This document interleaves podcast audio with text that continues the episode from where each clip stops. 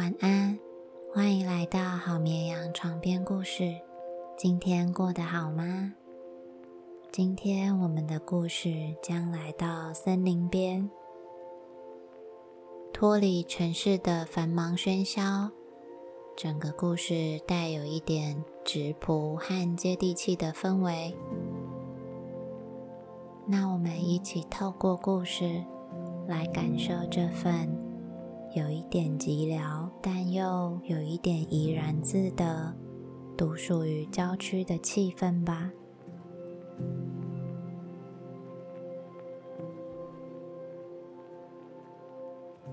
当秋冬季节降临科尔斯森林时，当太阳也不肯出来露脸时，每天早上七点半，天色依旧黑着。而傍晚四点，黄昏已经淹没一切。僻静的森林被乡愁笼罩，还有失去了树叶的潮湿土壤。当油灯的灯芯缩回疲惫的眼睑时，一辆摩托车从主干道拐到我家院子门口停了下来。一名黝黑的汉子走进来。等我打开房间和院子里的灯，看到了身穿皮装的麦德克先生。他喜气洋洋，咧嘴笑着，镶嵌在他浓密的眉毛和长胡须之间的两只眼睛闪闪发光，掩饰不住幸福、自豪。和极大的满足感，和他身后枝叶凋零的旷野形成反差。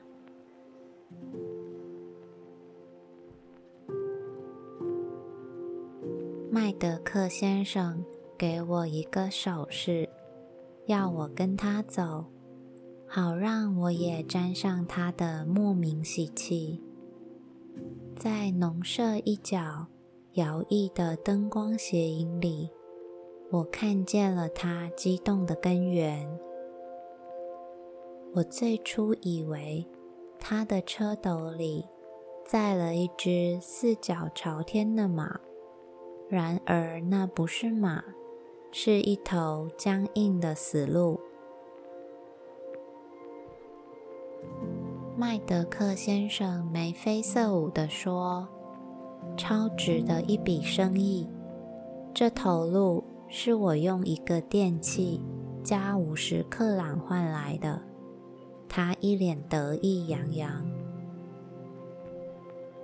我问：“那这头鹿要派上什么用场呢？我能帮您做什么呢？”麦德克先生说：“听说您对炖鹿肉很有一套。”我们还可以把部分鹿肉腌起来，其余的做香肠。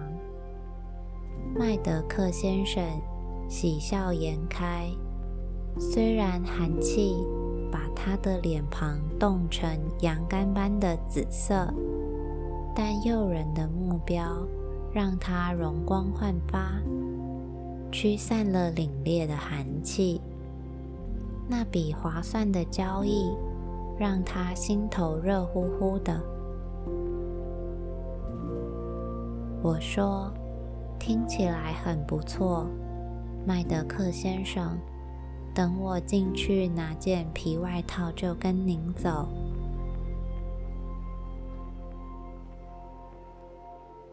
我走过松树林，前方的屋舍挂了一盏煤油灯。我们朝房子走去，屋角的灯盏将阴影直直投射到空中，增加了阴影的深度。我们在阴影里行走，一路上，我的手电筒在百年老松树上摇晃，松针散发出绿松石般的松香气味。让人很是放松。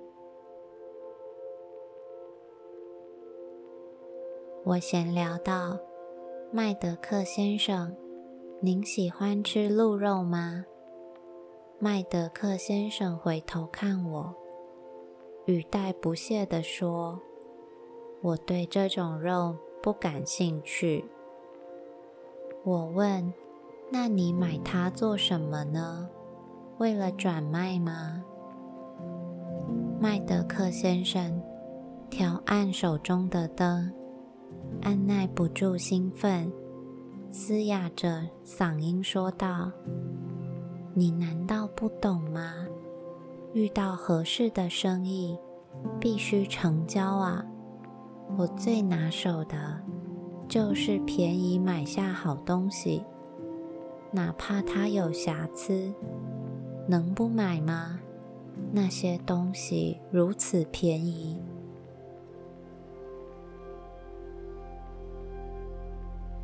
他走过去，按下屋舍外墙的开关，房屋倾斜的屋顶连接着工棚，工棚的屋顶。在倾斜的连接着牲口棚，牲口棚的屋顶倾斜相连着柴房，柴房的屋顶就紧紧挨着湿漉漉的地面。夏天，房屋整个前翼被枝叶交织的绿荫遮蔽，有繁盛的覆盆子、白杨。和白桦树，整个前翼丝毫没有露出房舍的真面目。此刻灯火通明，如夜幕下的马戏团，如流光溢彩的旋转木马，如晚会演出前半小时的蜡像馆。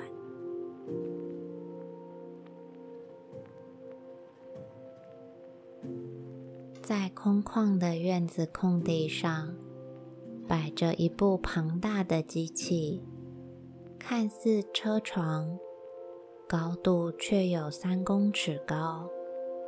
麦德克先生看我一脸诧异的神色，说：“怎么样？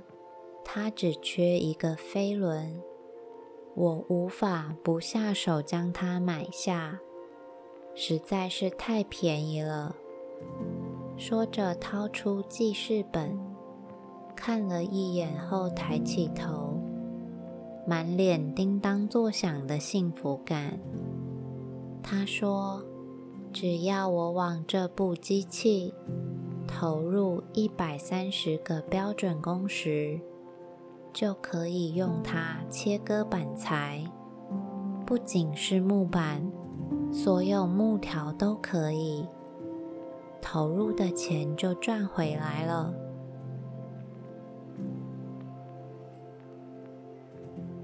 我开始有点后悔自己投入了这头死路的冒险，但转念一想，假如自己坐在家里，只会单溺于哀叹时光无情的怀旧惆怅中。于是我振作起来，说道：“麦德克先生，请给我一把刷子和一个木桶。”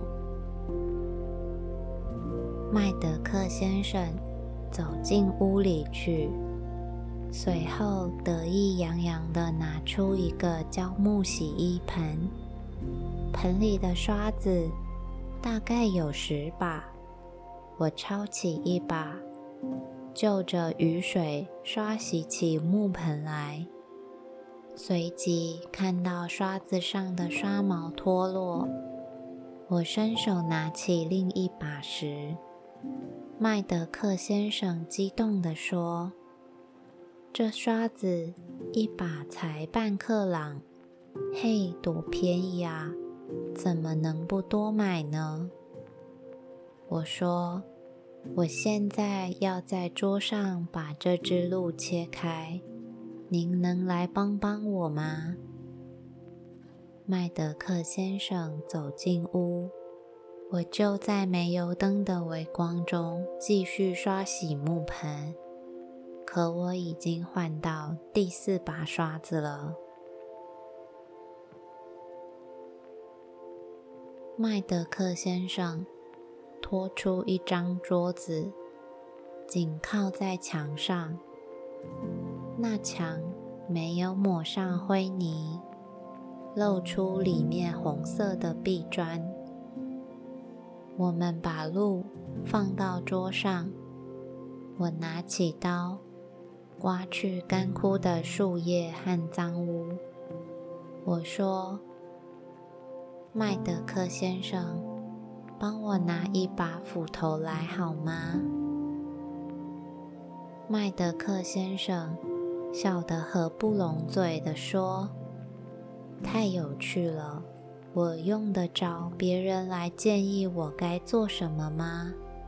我是个专业规划师啊。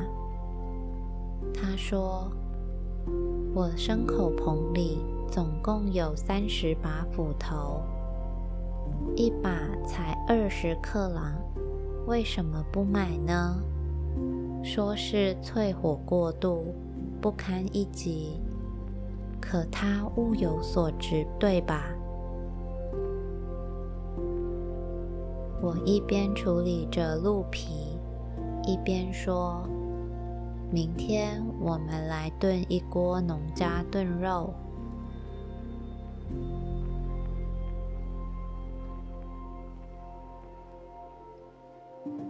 麦德克先生抱来一大堆的搪瓷锅，很意外的，这次锅子都好好的站着。他放下锅，摆成一圈，大概有二十多个。他继续笑着说：“怎么样？这些才三克朗一个，正常价是三十克朗啊！锅底吊瓷又有何关系呢？这个买卖很划算吧？”我把鹿肉轻轻扔进一个底部剥落相对较少的锅子里，然后把鹿排大卸几块，把鹿里脊并排放到桌上。麦德克先生朝我喊说：“您过来歇会吧。”他再次呵呵地笑了起来。充满自信、得意。接着，他打开门，领着我从一堆物品走向另外一堆物品，像是进入幽灵城堡的导游。一路解说的声音透出昂扬的激情。他推开工棚的门。明亮了里面的六颗灯泡，眼前同样是满坑满谷的物品，一直挂到天花板。板上掉了一双双的皮鞋、军靴。麦德克先生穿梭在其中，抚摸他那些靴子和皮鞋，按耐不住兴奋地说。我说服他们，一只靴子定价五克朗，挡回了卖方一连串的异议。我志在必得，最后他们的负责人只好让步。我说：“可我看起来，所有的鞋子怎么都是左脚呢？”麦德克先生一拍手掌说：“必须全是左脚啊，不然怎么能如此便宜的买下呢？”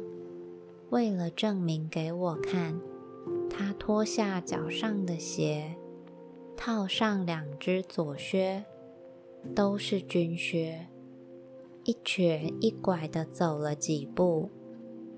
也许是聚光灯有偏差的缘故，反正他是走得很来劲，一脸自得的说：“这靴子穿上去很暖和，如同站在温水里呀，因为里面有毛毡。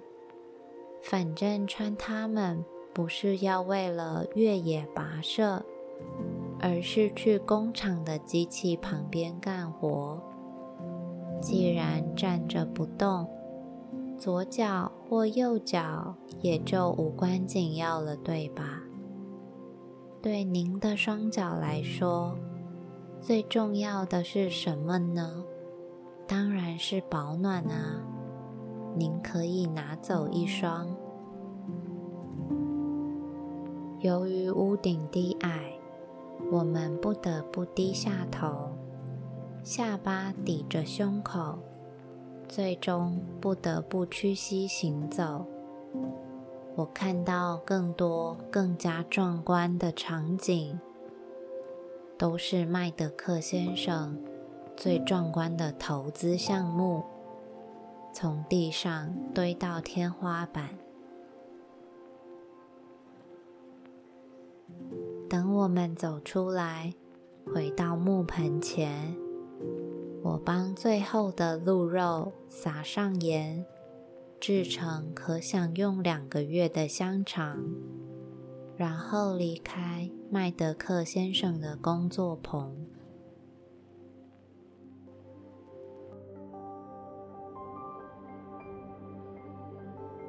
从春天起，直至初夏，我尽量避开林荫道。免得经过麦德克先生的屋子，我花了半年时间，才从大脑里删除他置办的那些所有的便宜货。可我们终究相遇在森林口，一个太阳即将落下的下午三点钟。麦德克先生。指着他用经纬仪分割出的五平方公尺区域，开心地向我分享说：“这里将是一个舞池，我会挂上灯笼，放轻柔的音乐，举办晚会。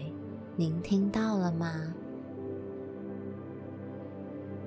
我说：“麦德克先生。”我不知道您这么热爱跳舞啊，麦德克先生摇摇头说：“我没跳过。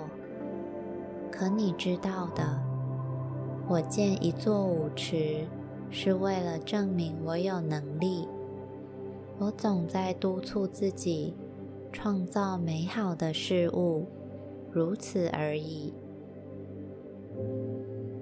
说完，他似乎有所醒悟，掉头往回走，夸张地注视起经纬仪。我看得出来，那部仪器里里面没有透镜。然而，麦德克先生拧了拧螺丝，好像镜头安然无恙地存在在那里。他脚上穿了两只左脚鞋，就是前些日子也赠予我一双的军靴。可我穿上之后不会走路了，不是我不想走，我尝试过，但我发现我一行走，那双军靴不仅把我的左脚。还把右脚往左拉拽，我东倒西歪，开始磕碰，半手半脚。然而，麦德克先生走得从容自如。他身穿没有纽扣和扣眼的瑕疵背心，用一根金黄色的绳子绑在腰间。我突然意识到，麦德克先生其实是个可怜人。他为了不去思考自身和那一生中无所意义的事，以美妆核算的交易来遮掩对自身外表的审视和他无法管理的凌乱生活。但我想，也许科尔斯森林的生活原本就是这样过的吧。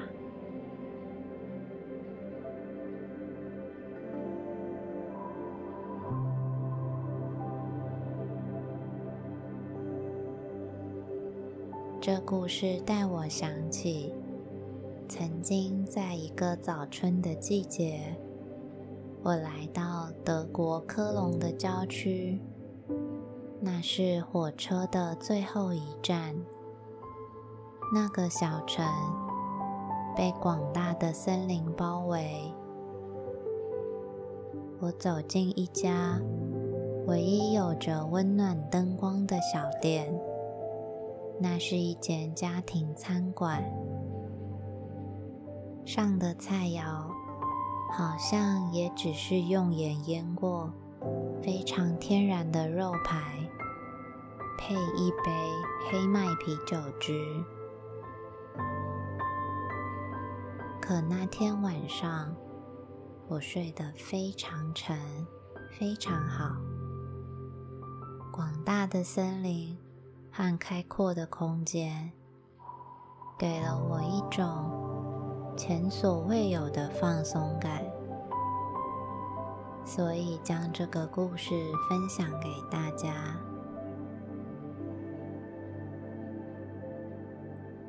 那么晚安，祝你一夜好眠。